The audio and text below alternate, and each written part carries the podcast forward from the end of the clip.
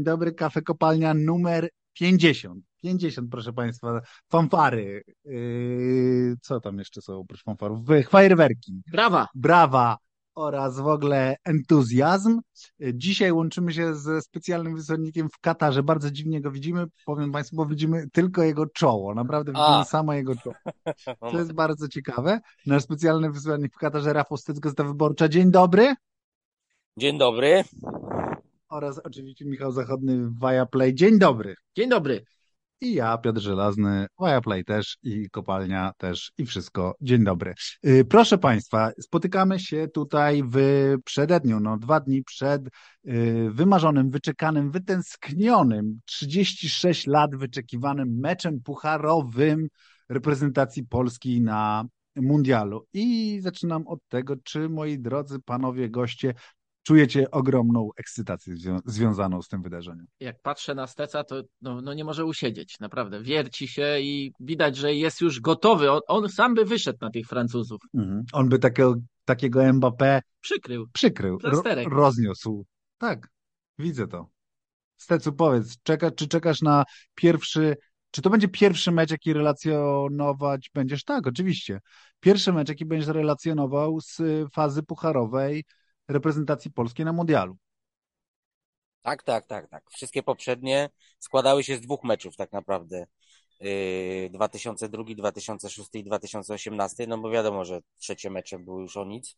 Nie czuję ekscytacji. Yy, mam, mm, no właściwie nie wiem, czy powinienem to tak określić, że mam cichą nadzieję, że wreszcie zechcą Polacy zagrać w piłkę, bo właściwie nie mam nadziei.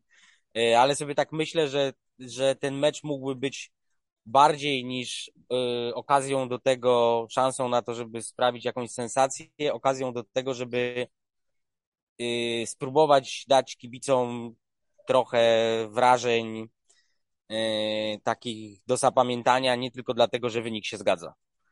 Y, no wiecie o co chodzi, bo chyba w, Wiem, w. Polsce też jest o tym tak, o tym jest bardzo głośno, jest dyskusja. y, y, Myślę, że zresztą, że trener Michniewicz jest e, mm, y, zszokowany, że taka reakcja nastąpiła.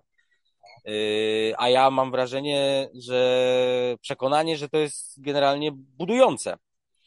Y, Że ludzie się nie zadowolili tylko i wyłącznie wynikiem, bo gdyby się zadowolili, to by oznaczało trochę taką ostateczną kapitulację. To znaczy, że my faktycznie się zapisujemy do, y, y,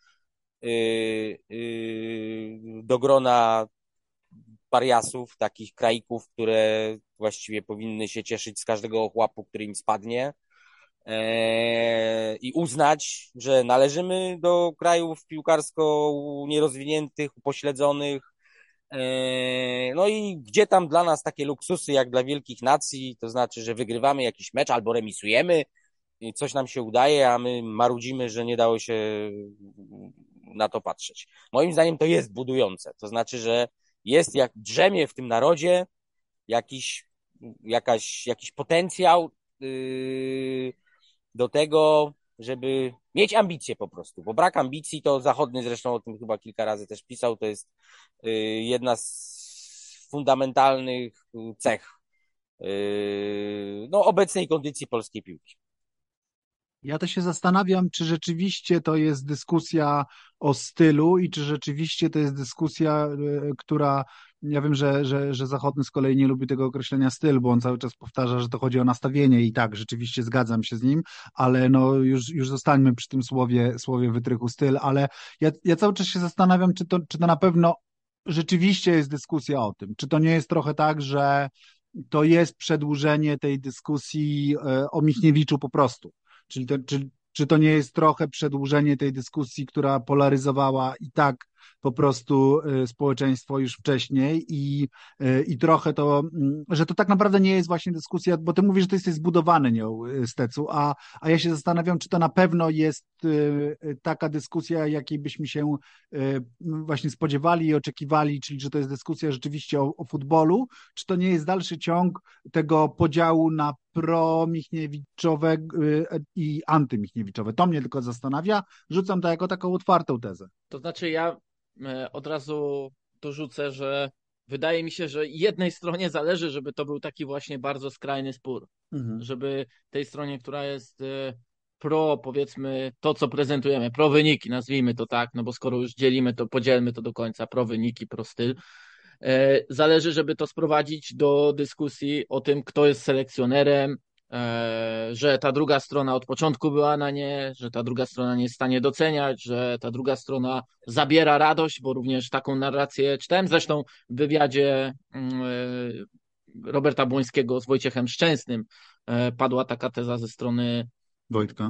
nie prośba, nie teza, żeby nie zabierać im radości, ale nikt im radości nie zabiera. Tak, tak, tak. Ja bardziej właśnie chcę, żeby oni się cieszyli, chcę, żeby przedłużyli swoją radość również na piłkarskie boisko, bo uważam, że oni się tym nie cieszą, co robią. W sensie to, to nie może być radosne, to przynosi radosne efekty, to jest pełna zgoda, ale oni nie mogą się, w sensie nie można się cieszyć z takiego sposobu grania. No, dla mnie najbardziej dobijające było, wymowne było to, że sam Grzegorz Krychowiak, a więc piewca pragmatyzmu, jak i Kamil Glik wyszli mm, do dziennikarzy po tym meczu i powiedzieli po, sami, że no nie, no to już za daleko, za daleko, za blisko własnej bramki się cofnęliśmy, za bardzo byliśmy pasywni i ja nawet bym powiedział, że to nie chodzi o dyskusję o stylu, ale o właśnie nastawieniu. My się od razu nastawiliśmy na takie coś, prawda? Mhm. I teraz przez to najbardziej cierpimy, bo użyję tutaj też stwierdzenia ze swojego podcastu. Uważam, że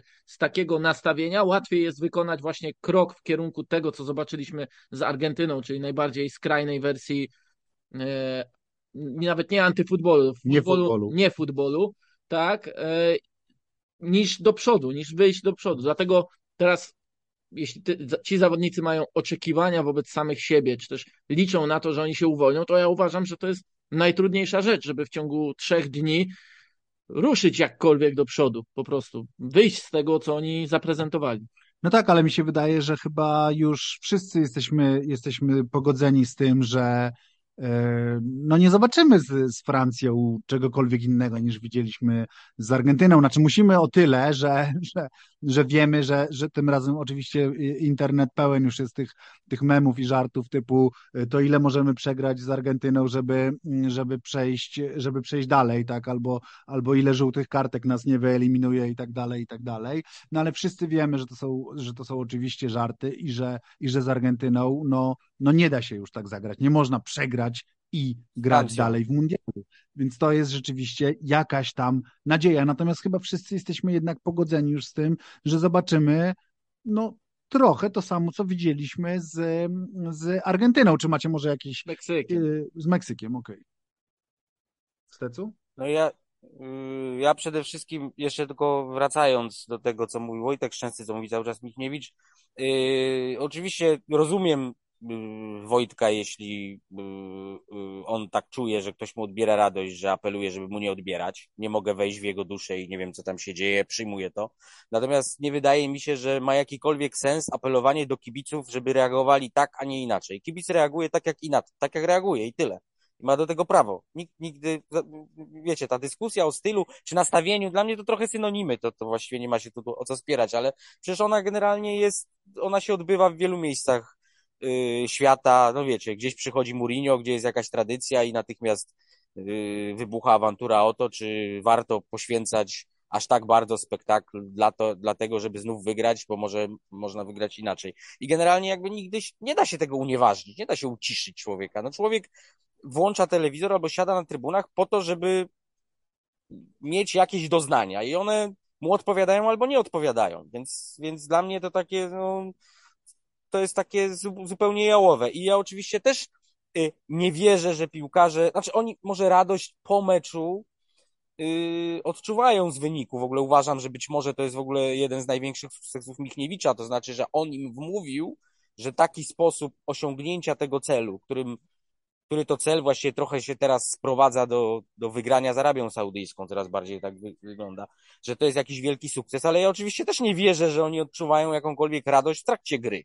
Znaczy, no Piotr Zieliński nie może nie cierpieć w meczu, w którym piłka gdzieś mu lata cztery piętra pod Jupiterami, cztery piętra nad nim i on nie może nawet przez chwilę poczuć się tak, jak się czuje na co dzień w swojej lidze. No ja czytam, y, y, zaglądam, bo to mnie bardzo interesuje, codziennie właściwie na relacje z meczów Polaków w innych językach, tak, w zagranicznych mediach i tam wszyscy litują się i współczują Lewandowskiemu, że on jest tu osamotniony jak na pustyni katarskiej, y, y, no, że on może tylko patrzeć na tablicę wyników. Więc ja w ogóle, no, y, no nie wiem, to jest bezdyskusyjne, że, że, że oni nie odczuwają w trakcie przyjemności, a potem, no tak, no jest, jest pewnie radość.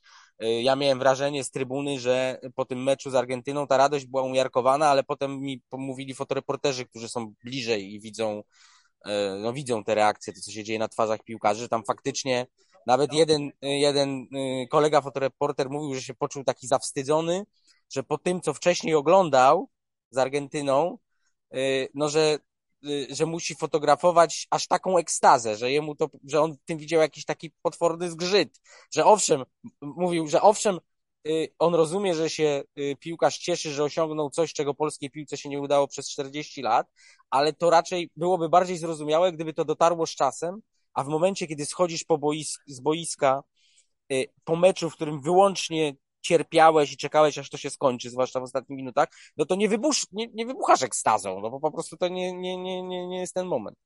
I oczywiście w trakcie odpowiadania zgubiłem się z, yy, z tym, co... A, a, już wiem, bo mówiliśmy o tym podziale, mówiliście o tym podziale, że, że, że e, pytałeś żelazny, czy to nie jest przedłużenie tego podziału promichniewiczów i antymichniewiczów. Y, ja się w 100% zgadzam z Zachodnim, że to jest taka próba właśnie takiego szantażu, można powiedzieć, że jak komuś się nie podoba styl, to się nazwie go wrogiem Michniewicza i wszystko do tego sprowadzi. No ale to jest, wiesz, no to jest nie, ewidentnie nieprawda, przecież jak się cofniemy do naszego nawet, naszych nawet podcastów sprzed pół roku, pamiętacie, kiedy on był zatrudniony, to przecież my wszyscy się właściwie zgadzaliśmy, że to jest idealny kandydat, biorąc pod uwagę, spośród polskich oczywiście, biorąc pod uwagę okoliczności, to jak nagle zdradził, uciekł Paulo Sousa, że trzeba działać na już, trzeba jutro y, wygrać ten baraż, nie ma czasu teraz, żeby myśleć o jakichś długofalowych, perspektywicznych cel, y, y, celach, no to, że to jest idealny kandydat, że on maksymalizuje w gruncie rzeczy szanse na to, żeby wyjść z grupy. Mówiliśmy, że być może też, że to będzie nieoglądane, ale to wszystko no, tego się spodziewaliśmy. Natomiast no tak, ja ale wrażenie, właśnie argument, tutaj... argument tych ludzi argument tych ludzi jest jednak e, też taki, tak jak ja słucham, czy patrzę na te mhm. dyskusje, no to argumenty są właśnie takie, że, że no, sami mówiliście, że Michniewicz będzie grał defensywnie, sami mówiliście, że to będzie tak wyglądało. E, I e, no tak, a, a mi się wydaje, że, że jednak mimo wszystko to przeszło najśmielsze oczekiwania, bo ja przyznaję szczerze, że wiedziałem, że będzie grał defensywnie i spodziewałem się powtórki z młodzieżówki i powtórki z Legii, natomiast nie spodziewałem się czegoś takiego, w takim sensie, że ja po prostu cały czas uważam, że my nie wywalczyliśmy tego awansu, tylko ja uważam, że myśmy się prześliznęli.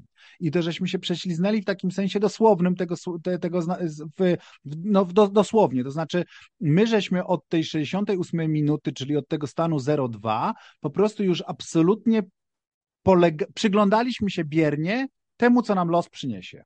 I w zasadzie to było już trochę takie modlenie się o to, co nam los przyniesie. I, yy, i gdyby Lautaro Martinez miał troszeczkę lepiej ustawiony celownik, to by los nam przyniósł wy, wyeliminowanie z mundialu, bo Lautaro Martinez raz po, po błędzie Kiwiora szedł sam na sam ze Szczęsnym i, i przestrzelił okrutnie. Później Lautaro Martinez nawet pokonał Szczęsnego, ale tenże Kiwior wybił piłkę z bramki. Y, I, y, a jeszcze Enzo Fernandez strzelał y, w, w doskonałej sytuacji, nogami bronił, bronił Szczęsny i tak dalej, i tak dalej. No, no, ja mam wrażenie, i, i, i tu też są na to statystyki, które, którymi, którymi Zachodny przecież pokazywał nam te statystyki szokujące, czyli tych dwóch prób odbiorów po 60 minucie. Dwie próby odbiorów, bo klasyfikacja fair play. W związku z tym oni nawet nie chcieli walczyć o piłkę, czyli my, my żeśmy faktycznie stanęli i przyglądali się, i żeśmy się przyglądali temu, co się dzieje na boisku z Argentyną, a równocześnie przyglądaliśmy się zdalnie, że tak powiem, temu, co się dzieje na, na boisku e, e, w meczu e, Arabii Saudyjskiej z Meksykiem. I po prostu my żeśmy zawierzyli się w, w, w, w, ręce, w ręce przypadku. To ja tylko dodam, że najbardziej chyba w tym wszystkim, co później się zdarzyło, oczywiście po radości, po celebracjach były słowa trenera Michniewicza, który powiedział, że wszystko mieliśmy pod kontrolą. To było tak złudne i to nawet jeśli ta wypowiedź została To jest chyba e, out of context trochę. e, lekko wyrwana z kontekstu, bo kontrolowali bardziej sytuację na drugim boisku, to nie można było kontrolować tego, co tam się działo, zważywszy na to, że tam Meksyk atakował już po prostu, po prostu szaleńczo. Tak, tak. Ja sobie obejrzałem jeszcze raz tę końcówkę e, spotkania ich z Arabią Saudyjską. To oczywiście Arabia wykorzystała ogromne wolne przestrzenie, zaangażowanie ofensywne i tak dalej, ale tam trwał szturm. No to tam było po prostu już nawet nie na chaos, bo to było akurat bardziej poukładane, ale po prostu był atak za atakiem i to, jak oni byli blisko, ja myślę, że oni byli bliżej trzeciego gola, nawet niż Argentyna w meczu z nami. Ale Argentyna z nami była super blisko trzeciego gola. To No jest oni byli tak niesamowite. oni, byli, oni byli po prostu o. My żeśmy naprawdę. Jeżeli, jeżeli jest jakieś dobre unaocznienie powiedzenia o włos, czy że coś wisi na włosku, to właśnie ten awans wisiał na włosku. On, on dosłownie wisiał na włosku. Dlatego, dlatego też jakby ja mam taki, taki problem z tym awansem. Niemniej, jakby też muszę cały czas podkreślać, żeby nie być posądzonym o ojkofobię i nienawiść do wszystkiego, no to muszę cały czas podkreślać, że oczywiście sam fakt, że zaraz zagramy z Mistrzami Świata, jednak mimo wszystko w jednej ósmej finału Mistrzostw Świata jest wielką nagrodą i chciałbym, żeby to było coś pozytywnego, tylko boję się, że nie będzie. Stecu, proszę, bo widzę, że podnosisz rękę w Katarze. Podnoszę rękę, Pominam. dlatego że y, y, dla mnie y, y, mi utkwił w pamięci inny cytat z, z tej konferencji pomeczowej Michniewicza. Y, umieściłem go nawet w tytule komentarza. Y, y, to znaczy, że Bozia czuwała. Dla mnie to jest w ogóle cytat tego turnieju, że Bozia czuwała i to jest cytat, który poniekąd dowodzi y, tego, że Michniewicz nie zagrał tu wcale Michniewicza. To znaczy, bo y, my mówimy, że tak wtedy zapowiadaliśmy, spodziewaliśmy się, że właśnie zminimalizujemy ryzyko porażki przez to, że bierzemy Michniewicza, że to jest idealny facet na te okoliczności, żeby, żeby awansować. I rzeczywiście wynik się zgadza. Natomiast to nie był dobry fut, klasyczny futbol Michniewicza, to co tutaj widzieliśmy, tylko słaby futbol Michniewicza. Yy, to wie, wiecie, te, te, te sukcesy, które on odnosił dotąd, czy z młodzieżówką, czy z Legią w tych meczach z silnymi rywalami, do których się wiecznie odwołujemy, nie wyglądały tak, że w ostatnich 30 minutach drużyna nie ma próby odbioru. To wcale tak przecież nie wyglądało. To właśnie na tym i tutaj ten, to jest, to nie jest futbol defensywny, czy nie wiem, antyfutbol, to jest jakiś bezfutbol, to co tu momentami było. I, e, i, do tego, co wy wymieniliście, do tych wybić Kiwiora, do tego celownika Lautaro Martineza, jeszcze można dołożyć oczywiście dwa obronione rzuty karne przez Wojciecha Szczęsnego. Jakby też nie możesz Nie, mieć no w planie na mecz to, że bramkarz obroni dwa rzuty karne, więc rzeczywiście, wynik się zgadza. No wynik się zgadza, no tak samo jak wiecie, no taki jest futbol, że epizody decydują, różne rzeczy się dzieją. Niemcy odpadli teraz z turnieju, mimo że mają najwyższą liczbę goli oczekiwanej spośród wszystkich uczestników mistrzostw, tam ponad chyba 10, a odpadli. Zasadniczo, a nawet jakbyśmy zapomnieli o statystykach, to w ogóle moim zdaniem zagrali bardzo dobry turniej. Oni po prostu zagrali No, bardzo dobrze To nie zagrali, Japonią. bo Znaczy, no, odpadli bardzo do-. No tak, no ale no właśnie, no, no, no takie jest piłka, no ale to możemy, może, oczywiście, no wybie- jeśli spojrzymy na tablicę wyników, no to tak, to odpadli, nie zagrali, my zagraliśmy lepiej, jesteśmy wyżej, no tylko, że wtedy to mm, patrzymy na tablicę wyników i w ogóle nie rozmawiamy, a jeśli rozmawiamy, no to właśnie paradoks polega na tym, że oni zagrali y, y, dobry Znaczy, no, nie no. Stecu, A żeby my było jasne.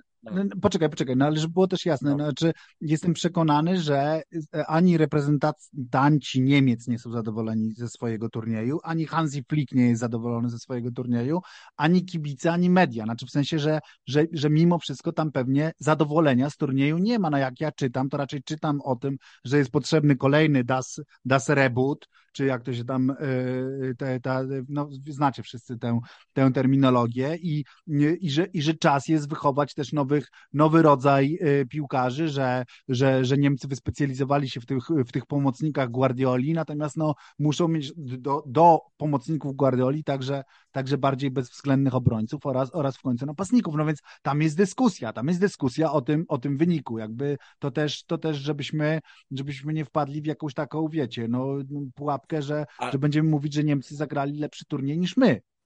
Ale ja przede wszystkim to, że tam jest dyskusja, mnie trochę nie obchodzi. To znaczy, ja mówię, co ja myślę.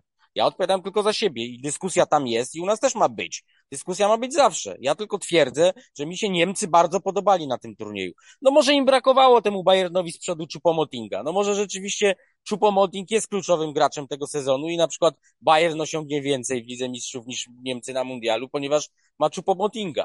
Że to był po prostu ukryty Lewandowski. Jego talent był tłumiony przez wielkość Lewandowskiego, a teraz poznamy jego prawdę. Natomiast y, no tam jest dyskusja u nas też powinna być dyskusja. Ja się upieram, że to nie był Michniewiczowy, y, y, y, to nie były Michniewiczowe mecze. To znaczy one miały być takie w zamiarze, ale, ale to, co, no zwłaszcza ta Argentyna, to było absolutne poddaństwo, to była modlitwa, to Bozia czuwała, idealnie podsumowuje to, co się stało i niestety ja nęka mnie bardzo to, że oczywiście, że, że, że no, Argentyńczycy nie chcieli tego gola strzelić. Nie w tym sensie, nie mówię teraz o tych podejrzeniach, że to pewnie słyszeliście, nie? że krążą takie, że, że Argentyńczycy woleli wyrzucić Meksyk. Messi się dowiedział po 2-0, jaki jest wynik na drugim stadionie, powiedział, że, że spokojnie, wstrzymujemy się, y, wiadomo jakie animozje dzielą te drużyny. Ja nie wiem, czy to aż tak miało się odbywać, nie mam aż takich podejrzeń.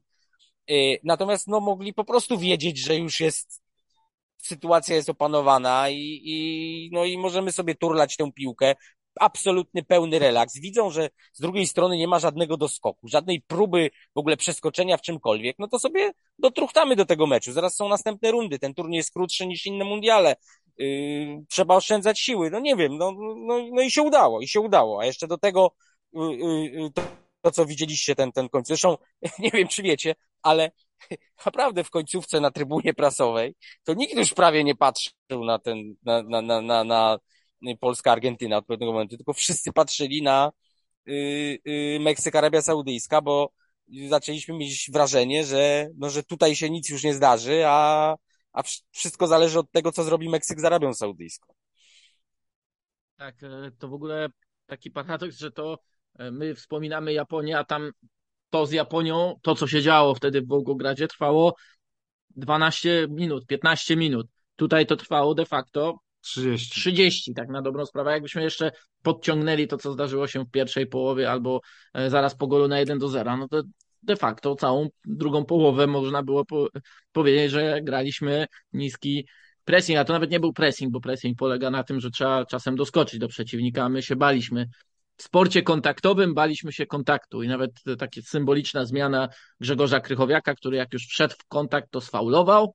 Jak sfaulował, to od razu poszła zmiana. Już wolał trener e, dopuścić Damiana Szymańskiego, gdzie to jest też oczywiście strata jakości, doświadczenia, ale już wolał to, już wolał zostawić jednego zawodnika na boisku, żeby innego, który cierpiał i dać nawet odsłonić tą strefę środkową, czyli wstawić tam Piotra Zielińskiego, więc zawodnika, który w ogóle defensywnym pomocnikiem nie jest, a my generalnie składamy się z drużyny zawodników defensywnych e, i wolał tam ustawić tego defensywnego e, defensywnego Zielińskiego niż trzymać Krychowiaka, bo jeszcze coś Krychowiak, Krychowiak zrobi. Natomiast nie, nie wiem, czy też Stecu masz taką wrażenie, że my już mamy nie dyskusję o tym stylu, ale dyskusję o dyskusji, która jeszcze dotyczy innej dyskusji i cały czas dyskutujemy. Czy to jest metapoziom tak, tak zwany chodzimy na metapoziom dyskusji i gdzieś e, największa moja obawa dotyczy tego, że nam to, to sedno tego wszystkiego gdzieś odpadnie, czyli dlaczego my się wciąż tak nastawiamy, dlaczego my się wciąż boimy, dlaczego nie umiemy, albo myślimy, że nie umiemy. Dlaczego myślimy. jesteśmy pierwsi do przekonywania samych siebie, że, e, że nie umiemy. Ja nawet rozmawiałem i tak szczerze mówiąc, no oczywiście w tych studiach TVP to się mija ciągle z byłymi piłkarzami i, i każdego wypytuję, czy to jest e, czy to jest tak, że jak ty sobie wmawiasz, że nie umiesz, to w końcu po prostu Zaczynasz nie umiesz, to wierzyć. No. Mhm. Nie, no już nie, nie tyle wierzysz, że nie umiesz, tylko po prostu nie umiesz. No, nie jesteś w stanie. No to tak samo jak z tymi e, złotymi momentami, momentem wyprowadzenia piłki. O co... Ale i co oni mówią? Bo to jest ciekawe. No tak, tak, oczywiście. Potwierdzają. Potwierdzają. Jest, no tak jest. No. Mhm. To, słuchaj, no, w zasadzie nie spotkałem się z żadnym zawodnikiem, który nie chce tutaj e, rzucać na no jasne, jasne, ale jasne. w zasadzie nie spotkałem się z żadnym, który by powiedział, no nie, to jest okej. Okay. To tak tak grajmy i tyle. To jest dla mnie też ciekawe. No więc y, a propos y, tej y, dyskusji o dyskusji i metadys, metapoziomu dyskusji, to ja się przyznam, że przed meczem z Argentyną wręcz miałem taki plan tajny, żeby jak się uda, jak wreszcie właśnie zagramy prawdziwego Miśniewicza, takiego jak z tych młodzieżówkowych słynnych meczów, to żeby wręcz wykorzystać nazwę stadionu i napisać o tym, że Michniewicz wymazał 711 y, ze swojego nazwiska, a wprowadził 974, czyli numer kierunkowy do, do Kataru, bo jak wiecie, ten stadion się tak, się tak, tak nazywa.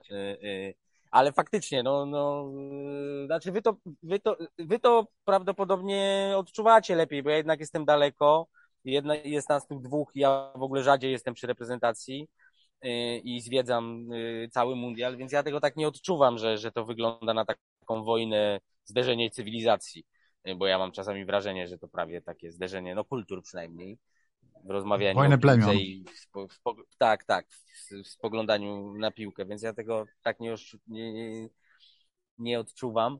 Natomiast Mnie nie samo- jeszcze mi się skojarzyło Kry, Krychowiaka i tej jego żółtej kartki, to też przyznajcie, czy to nie było absolutnie rekordowe, szczytowe stężenie Krychowiakszczyzny w Krychow, w dziejach w ogóle Krychowiakszczyzny, że mamy strategię teraz gramy na nieotrzymanie żółtej karty. I w momencie, kiedy zapada decyzja, że patrzymy na inny wynik, nie na 0-2 z Argentyną, tylko na 7-5 z Meksykiem w kartkach, co robi Krychowiak? Natychmiast otrzymuje żółtą kartkę i trzeba go natychmiast zabierać z boiska, żeby nie było katastrofy, bo tam wiecie, w tej klasyfikacji fair play, jakby była czerwona, to się tam od razu mnoży Tak, te tak. punkty. To by, No więc y, dlatego y, też Meksyk prześliznęliśmy na się, takie prowadzenie. Prześliznęliśmy się też brakiem czerwonej kartki dla Matego Kesza w meczu z Arabią Saudyjską. Też o tym trzeba pamiętać, prawda? No bo, bo Mati tak, Cash tak, powinien tak, dostać tak. czerwoną kartkę w meczu z Arabią Saudyjską, więc mówię, wisieliśmy, wisieliśmy na niesamowitych włoskach różnych, bardzo cienkich. Natomiast mnie bardzo zastanawia też takie przywoływanie nagłe tego Mundialu 86, że wiecie, dostajemy taką informację, że to jest największy sukces po Mundialu 86. No, ja trochę nie jestem jakimś mega ekspertem od historii polskiej piłki. Oczywiście w 86 roku miałem 4 lata, więc nie za dużo wiem, no ale z tego, co czytałem i się orientowałem, no to Mundial 86 jest uznawany za taką, taką, taką był dość mocno symboliczną klapą polskiej piłki.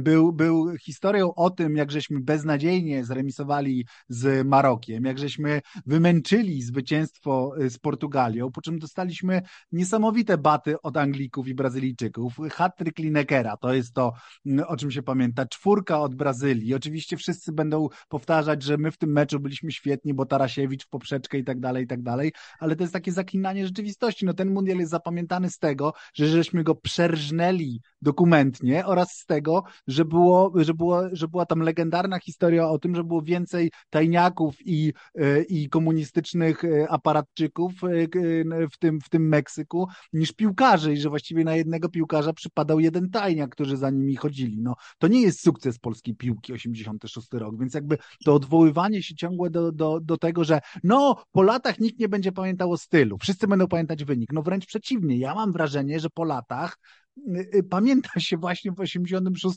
to, żeśmy dostali w papę, po prostu, żeśmy dostali brzydko w papę, szczególnie, że jechaliśmy jako trzecia drużyna mistrzostw. Ale może już zostawmy te odwołania historyczne, skupmy się przez sekundę na meczu z mistrzami świata.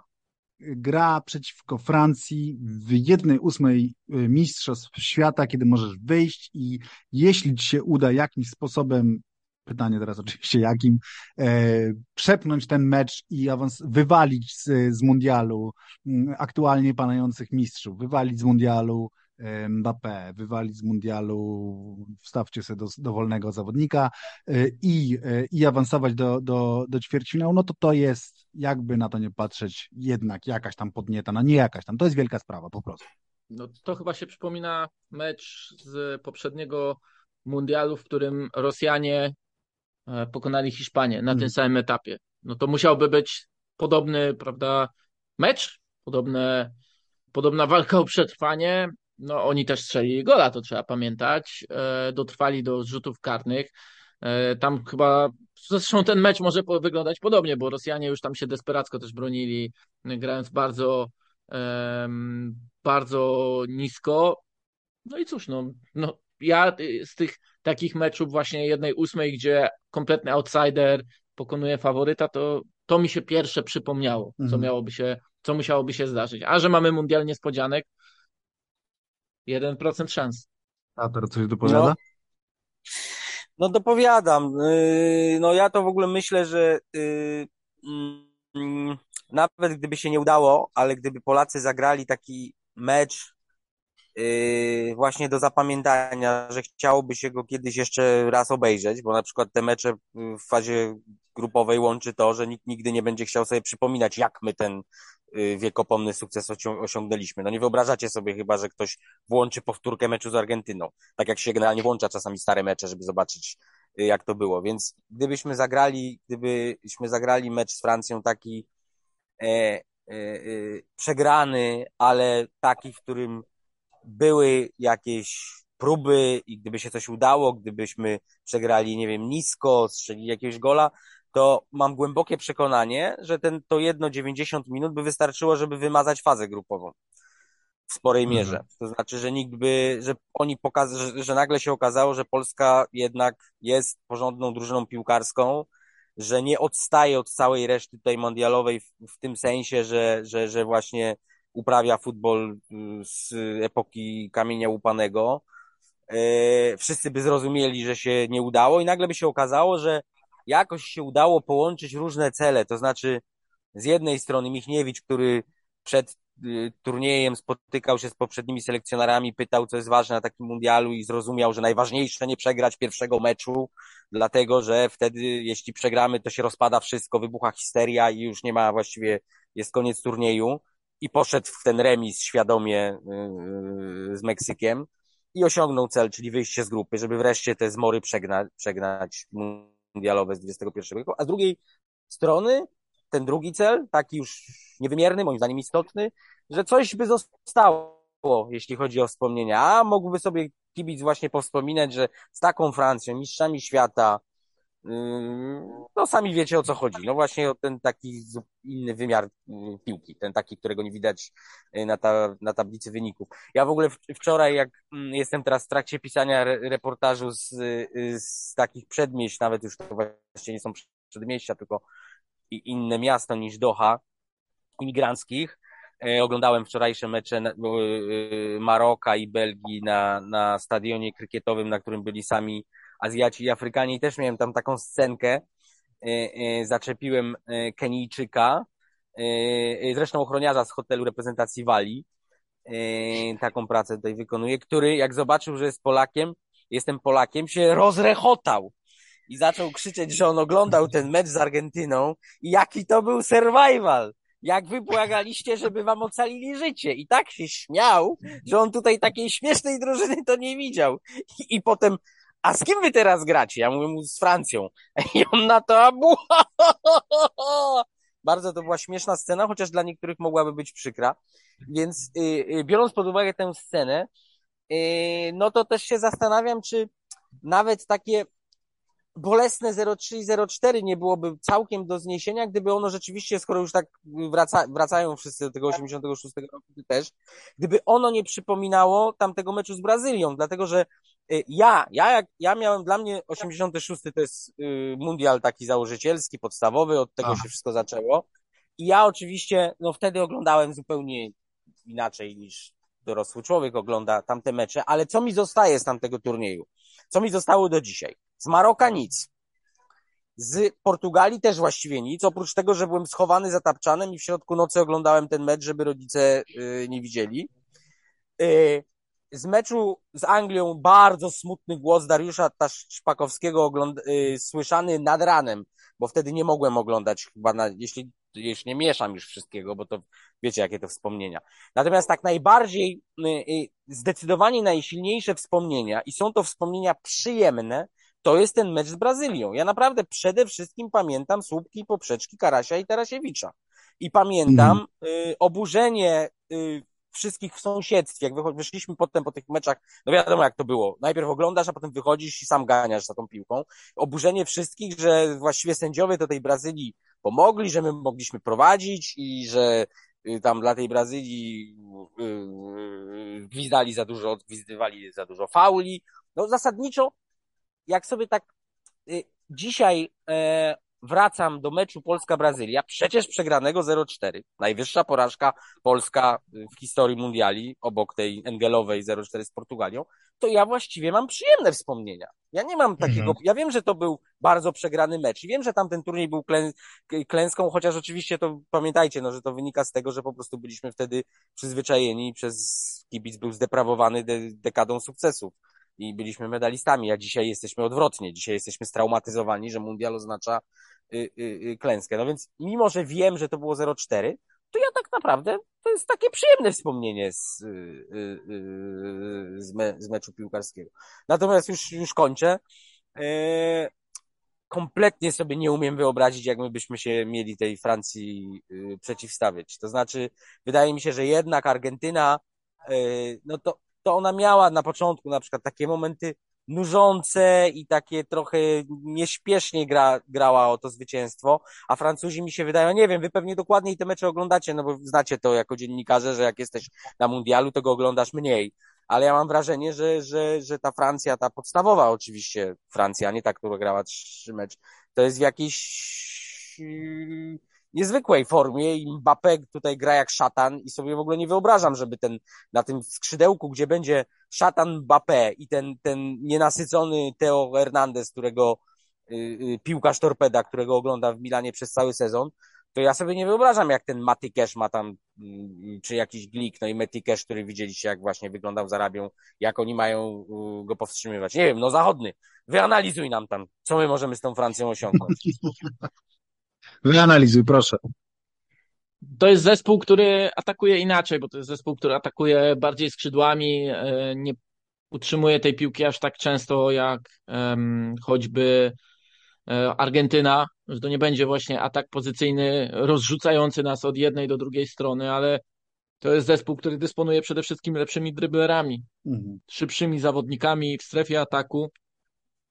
I tutaj asekuracja w tej linii obrony będzie najważniejsza, ale przede wszystkim też Francuzi są doskonali w tym e, takim troszkę wyciąganiu przeciwnika, daniu im nadziei na to, że mogą podprowadzić jakąś kontrę, po czym gdy już ta linia obrony przeciwnika skróci e, do linii środkowej o 10-15 metrów, to oni odbierają piłkę i te 10-15 metrów wykorzystują, żeby zaatakować, przyspieszyć znaleźć każdą wolną przestrzeń. E, Chcesz powiedzieć, że Czesław Michniewicz nie da się na to nabrać i nie będzie nasza linia wychodziła tych 10-15 metrów, tak? Nie wiem, mogę tylko operować na, na bazie tego, co mówią e, sami piłkarze, że czują się wreszcie uwolnieni, ale to też nie ma ale to super, że tak mówią. Jeśli, jeśli tak mówią rzeczywiście, to to jest piękna rzecz. I, jeśli jakby to chciałbym mi zaufać i chciałbym Słuchajcie, zobaczyć no, uwolnionych. ale po prostu ale... też wiem, że, że buduje się jakoś zespół, buduje się jakąś strategię, no nie po to, żeby w decydującym momencie wywracać do góry nogami, no po prostu. No więc dlatego mało się spodziewam, że tego uwolnienia zobaczymy jednak. Słuchajcie, no Francuzi stracili więcej goli od nas na tych mistrzostwach. Mm. Jednak. Nie zanotowali żadnego czystego konta.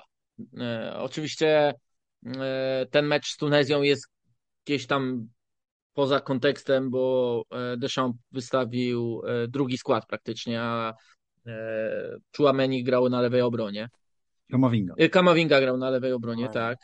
I tak naprawdę to ten mecz po decyzji bardzo kontrowersyjnej zakończył się zwycięstwem Tunezji, a gdy już tylko zaatakowała Francja na serio wpuściła, tak powiem, choćby na przykład Griezmana, który strzelił tego wyrównującego gola, no to wówczas e, nie było, nie było Tunezji. O, mm, tak bym to ujął. E, I gdy ta Francja zaczyna grać na serio, tak jak zaczęła grać z Duńczykami, tak jak zaczęła grać z Australijczykami, którzy dokonali najgorszej rzeczy, jaka jest prawdopodobnie możliwa w przypadku z Francją, czyli podeszli temu lwu tak lepę na twarz walnęli pierwszym golem, no to tak to wyglądało. Oni podrażnili lwa I to, to się skończyło rozszarpaniem. No, tam też mogło być znacznie wyżej, biorąc pod uwagę, jak oni atakowali. E, Francji doskonale wychodzi wprowadzanie Kyliana Mbappé w pole karne. I w zasadzie Wystarczy. robią to na różne sposoby, bo bo potrafi to on zrobić sam, driblingiem, co jest dosyć oczywiste, Jasne. E, ale potrafią też to zrobić prostopadłym podaniem. Już mówiłem o tych zagraniach przestrzeń na szybkość Mbappé, e, ale to jest jeden z tych zawodników, który potrafi ci zaszkodzić na tak wiele sposobów, że w za- zasadzie nie znajdziesz jednej zasady, reguły, możliwości, by go zatrzymać. No bo zaczniesz go faulować, no to To się wykartkujesz. wykartkujesz, no, duże prawdopodobieństwo czerwonej kartki, bo e, zresztą oni są, on, mówię też o Messi, no bo z nim się też mierzyliśmy, oni są przyzwyczajeni do czegoś takiego, Hmm. no bo przecież nie pierwszy raz się z tym zderzają. Mm, Duńczycy starali się grać bardzo defensywnie. Wydaje mi się, że takim rozwiązaniem jest to, co zaprezentowali i Tunezyjczycy, i Duńczycy, i Australijczycy, czyli gra piątką obrońców. Mhm. E, i niewykluczone, że tutaj Czesław Michniewicz po to sięgnie, bo wówczas jest łatwiej asekurować niż nawet grając tym bardzo wąskim 4-4-2 i nas takie zagrania jak do Akuni w pierwszej połowie, no to po prostu zmiażdżą, zniszczą i my musimy Na ten trochę... konia był grubym paradystą akurat, no. Okej, ale on się tam znajdował, on dostawał te piłki, on e, stworzył sytuację po prostu. No, nie, nie można powiedzieć, że był grubym parodystą. No, Mm. kto był tutaj grubym parodystą? No, 11 gości, którzy się przesuwało, czy e, przepraszam, Nie. 10 gości, się, którzy się przesuwało, ich wspaniały bramkarz, czy no kto? No, no Nie no, ale ten, no. ten Akunia powinien był strzelić przynajmniej e, jednego gola. Natomiast ja się zastanawiałem, bo tam e, jednak w reprezentacji Argentyny to Messi posyłał te niesamowite piłki takie, prawda, na tę lewą stronę głównie, a w reprezentacji Francji kto będzie z tego środka pola rozrzucał? Wiesz co, to nawet nie o to chodzi, że oni może nie mają jakiegoś takiego wiodącego, rozgrywającego. Zresztą o tym środku pola we Francji najwięcej się mówiło e, w kontekście zmian przed tymi mistrzostwami, no bo też tam jest wiodącą postacią Adrien Rabiot, Mhm. prawda, który no, do czołówki rozgrywających nie należy, Nie. co by tutaj dużo e, mówić, ale oni mają, Delikatnie mówiąc. tak, ale ponieważ oni mają tylu technicznych zawodników, że nawet e, nieperfekcyjne zagranie potrafią zamienić na coś, co Mhm. przyniesie okazję. I to jest. I też ja mam takie wrażenie, że okej, my może graliśmy na zaciągniętym hamulcu ręcznym, ale oni też jeszcze nie pokazali wszystkiego. Mhm. Że oni. Oni też w odpowiednich momentach uderzają, też mają w pamięci to, co przyniosło im rezultat 4 lata temu. E, Podeszli do tego mundialu całkowicie skoncentrowani. Oczywiście możemy powiedzieć, że mm, e, Australijczycy ich uderzyli, że był ten klaskacz na lwa, ale, e, ale oni od razu, że tak powiem, odzyskali kontrolę nad tym spotkaniem. Tak, bardzo szybko. Bardzo szybko i tak samo było zresztą po tym, jak stracili gola w meczu z Duńczykami, gdzie troszkę im się to spotkanie wymykało, no ale to jednak Dania i Dania zaliczyła swój najlepszy okres w Mistrzostwach Świata, grając właśnie e, z Francją, która, który nic nie przyniósł, no bo Mhm. Francuzi są po prostu tak mocni i ostatecznie tą siłą przeważyli. No mają inteligentnego niesamowicie Oliviera Giroud. No to jest przyjemność oglądania. Stecu wie, Ehm, Ja też wiem doskonale, jak on gra, bo no, no, grał w naszych klubach po prostu, ale Giro, no to zna każdy kibic. To jest zawodnik, który i w rozegraniu da ci mnóstwo, jak i w samym polu karnym. W samym polu karnym może ci zabrać dwóch środkowych obrońców, nawet nie wiesz kiedy, swoim ruchem i tworzy taką przestrzeń, która jest wykorzystywana przez na przykład Griezmana albo Mbappé. Mhm. No bo tak to może wyglądać. No to w ogóle No to, tak, co ale- powiedziałeś o Mbappé, yy, że, że on na tyle sposobów potrafi zagrozić, że właściwie nie wiadomo jak się do niego zabrać, to ja mam wrażenie, że to, to można odnieść do reprezentacji Francji, jak się opo- jak właśnie spojrzysz sobie na tego Giroud, Mbappé, Griezmana, tego Theo właśnie, który no, no jest naprawdę wyjątkowym na swojej pozycji, że to jest tak nieprawdopodobny miks inteligencji i takich fizycznych możliwości, e, i tego driblingu i wszystko, że właściwie nie wiadomo jak się y, y, jak zabrać się za tą Francję. Co zrobić, jeśli jeszcze tak jak mówisz, jeśli oni się nie rozpędzili, czyli nawet nie, wie, A nie jeszcze wiemy. jest kompletnie nieobliczalny Dembele. No tak, tak. No ja przede wszystkim to jak już tak rozmawiamy szeroko, to przypomnijcie sobie, ilu oni nie mają tutaj piłkarzy. Przez to jest najbardziej pokiereszowana zdecydowanie reprezentacja na turnieju. Tych wszystkich Benzemów, y, Pogbów, y, Kante. Zresztą niewykluczone, że niektóre nieobecności też pomagają szatni. Takie słyszałem, takie tutaj zdanie yy, od Francuzów.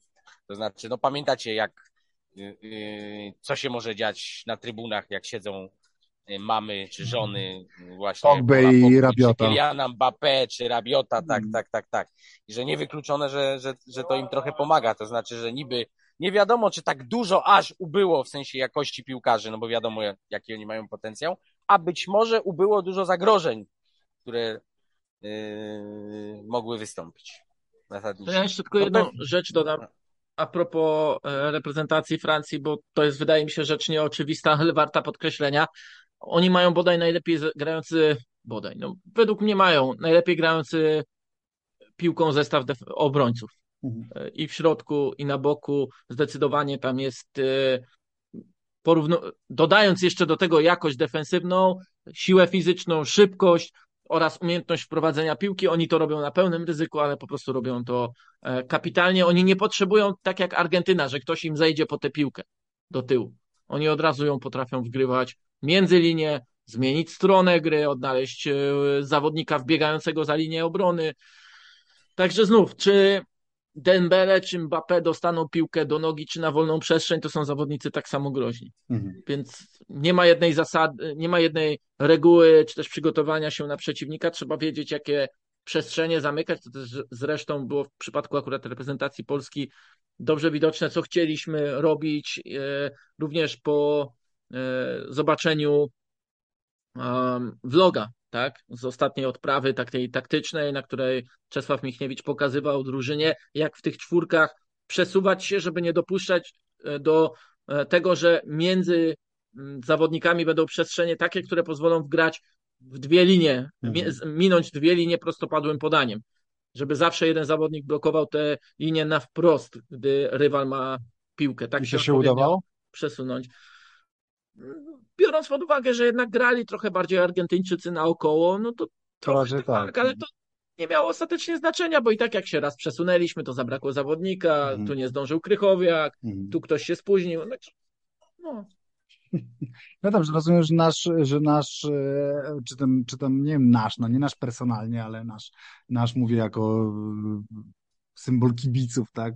E, Nadzieja może polegać na tym, że, że faktycznie ten mundial przynosi na razie jakieś takie e, e, bardzo ciekawe i bardzo nietypowe wyniki i nie wiem, taka reprezentacja Japonii pokonująca, pokonująca Hiszpanię, czy w ogóle pokonująca i Niemców i Hiszpanów, to jest niesamowita historia, ale pokonanie tych tych Hiszpanów wczoraj przy tym posiadaniu, co, co, co, co zresztą natychmiast zostało podkreślone, tak najniższym w, w historii mundialu 17,7% czasu byli, byli przy piłce. Inna sprawa, że masz e, 17% piłkę, ale, ale w tych 17% e, posiadania piłki dajesz 6 strzałów e, i e, w tym trzy celne, no to to jest wynik, znaczy to to pokazuje, że oni plan mieli i że byli w tym posiadaniu odważni.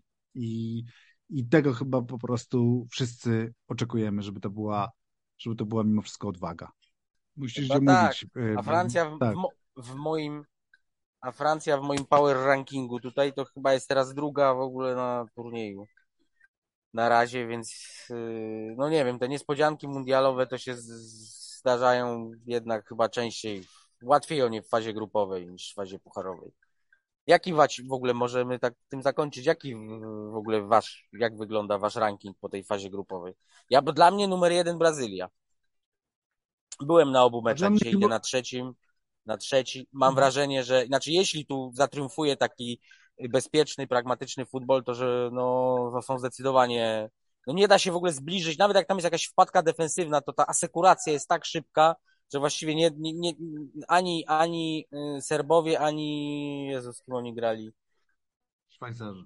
y, ze Szwajcarami. Nie, tak. nawet no, nie mieli szansy gdzieś tam zbliżyć w tę okolicę pola karnego. I że to jest jakaś, wydaje mi się, najlepiej zorganizowana i najpewniejsza drużyna na tyłach, a w przodu bazuje na tym, że każdy z tych Winicjuszy, Neymarów, no jeśli wróci oczywiście, Richarlisonów, Rafiniów, to jest, no może eksplodować indywidualnie w każdej chwili i coś tam wcisnąć. Generalnie mam wrażenie, że jak w 70 minucie z nimi jest 0-0, to mają takie poczucie spokoju i bezpieczeństwa, że gramy cały czas to samo i, i, i, No i wygramy zwyczajnie. A wy? Dla mnie, dla mnie chyba też, na razie? dla mnie? Brazylia i Francja, szczerze mówiąc, właśnie. Znaczy, dla mnie, mi, No dla tak, mnie, tak na mnie samo. Francja zrobiła, zrobiła olbrzymie wrażenie. E, Brazylia, ja Brazylię muszę zobaczyć właśnie grającą e, w fazie pucharowej. Ja, ja, ja generalnie bardzo lubię reprezentację Brazylii, natomiast zawsze mam wrażenie, że, że reprezentacja Brazylii jest po prostu rozhisteryzowana. Wiem, że to jest mało fachowa terminologia i mało piłkarska ter- Ale nie terminologia ta, i nie właśnie ta. jest i, tak. I właśnie czekam na to, czy ta nie będzie rozhisteryzowana. I na razie po tym, jak widzę, jak sobie radzi z tym, że, że Neymar odpadł, no to, no to to są zupełnie inne reakcje niż te chociażby z 2014 roku, kiedy Neymar, y, kontuzja, oni wy- wychodzili z tymi koszulkami, płakali wszyscy. W zasadzie to był taki, taki wi- widziałeś, jak ten zespół, jak ten zespół się rozpada przez tę kontuzję y, tego Neymara. Teraz mam wrażenie, że, że w ogóle tego nie ma, więc, więc rzeczywiście Brazylia jest, jest, jest potężna, jest, jest Ale gigantyczna, ale, ale, ale na mnie niesamowite wrażenie robiła reprezentacja, reprezentacja Francji y, i tak jak sobie myślę właśnie kogo tam nie ma, y, to, to też y, to jest tym bardziej, tym bardziej imponujące. Na pewno bardzo zawiodła mnie Holandia do tej pory i no ale o, i no Niemcy to wiadomo, ale mówię z tych, co grają dalej, wiesz, że, Dla, że... dla mnie ten ranking to Brazylia, ale drugie i trzecie miejsce za każdym razem mam aequo, bo e, dla mnie Argentyna i Hiszpania na drugim miejscu, a na trzecim Francja i Anglia. że Hiszpania bardziej niż Francja, tak? Tak. Mhm. Że po prostu, zwłaszcza po tym meczu z e, Niemcami. Oczywiście ja zdaję sobie Mimo tej porażki z Japonią. no, no ale Mhm. Francja przegrała z Tunezją. No tak, tak. No ale w drugim składzie No dobrze, no ale tutaj też było sporo, zmian. no nie, takie inne podejście było, a i tak inne. kreowali sobie okazję Hiszpanię do końca w zasadzie samego spotkania. E, imponuje mi ta gra Argentyńczyków bardzo, e, a Francja, no, no Francja, bo jeszcze nie pokazała właśnie tego, co najlepsze w tej drużynie. I to jest moja obawa numer jeden. Mhm, mhm. A z takich mniej, e, mniej z stopu drużyn, która na was największe wrażenie zrobiła, bo na mnie chyba Amerykanie, muszę przyznać.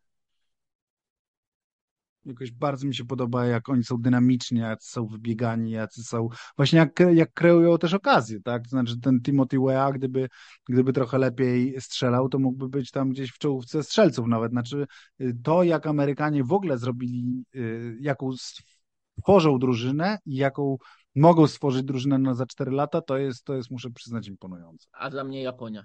I No. to o wiele długości, Mm. bo podnieśli się z Niemcami, bo podnieśli się z Hiszpanami, No, rozczarowali mega z No Kostaryką, właśnie. naprawdę mega, ale to był taki mecz, to oni grali zupełnie inny mecz, prawda, niż Tak. te dwa z e, Niemcami i z Hiszpanami. I oczywiście z Niemcami i z Hiszpanami powinni też, gdyby patrzeć realnie na szansę, to przegrać. Natomiast sposób, w jaki e, kreowali sobie te kluczowe, złote momenty, Niesamowite. Stecu to już pewnie pię- 15 razy słyszał o tych złotych momentach, będąc na konferencjach reprezentacji Polski, ale no to był niesamowity sposób, bo e, grali fantastycznie wysokim pressingiem.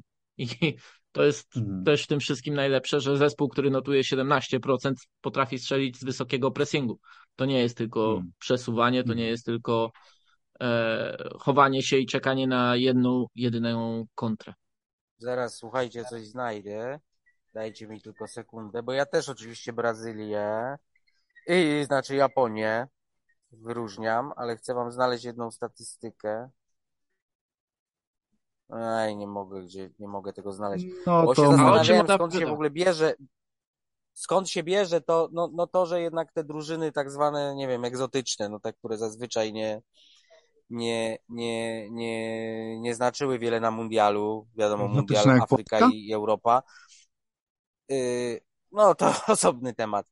No i, no i moja pierwsza myśl, no nie jest zbyt odkrywcza, może, może banalna, że po prostu te drużyny przestały być egzotyczne, bo cały czas przybywa, rośnie odsetek piłkarzy, którzy grają w Europie i to są wszystko ludzie bardzo oswojeni z graniem z tymi europejskimi drużynami. I w Japonii to bardzo, ale to bardzo widać. Ja sobie sprawdziłem yy, yy, statystyki, to oni od pięciu chyba turniejów tam jest tak, że z każdym turniejem tych Japończyków grających po różnych Bundesligach, europejskich klubach przybywa i to jest, od, to jest takie tempo, wiecie, czterech, ośmiu, dwunastu, teraz już chyba szesnastu, coś takiego, że to, że po prostu ta Japonia to przestała być taka reprezentacja, która złożona z ludzi, którzy raz na cztery lata jadą na mundial i nagle zderzają się z czymś dla siebie zupełnie obcym, tylko oni na tym mundialu toczą te same mecze, które sobie toczą na co dzień w klubowej piłce. I to może być jakaś odpowiedź na, na pytanie, skąd się wzięło, wzięły te wszystkie niesamowitości, które,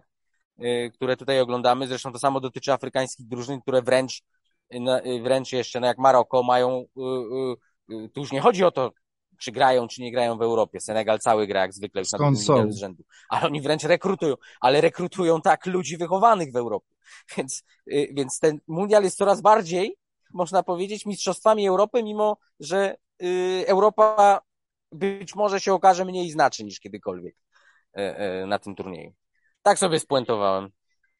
A ja gdzieś widziałem statystykę, że 79% e, zawodników e, podstawowych naszej jedenastki gra w klubach stop 5 i to reprezentacja Francji zdaje się 100%, więc, ale, ale i tak bardzo dużo. No więc i tym optymistycznym, że tak powiem, akcentem zakończymy. Bardzo dziękujemy. Rafał Stec z Kataru Gazeta Wyborcza, Michał Zachodny i ja z Warszawy.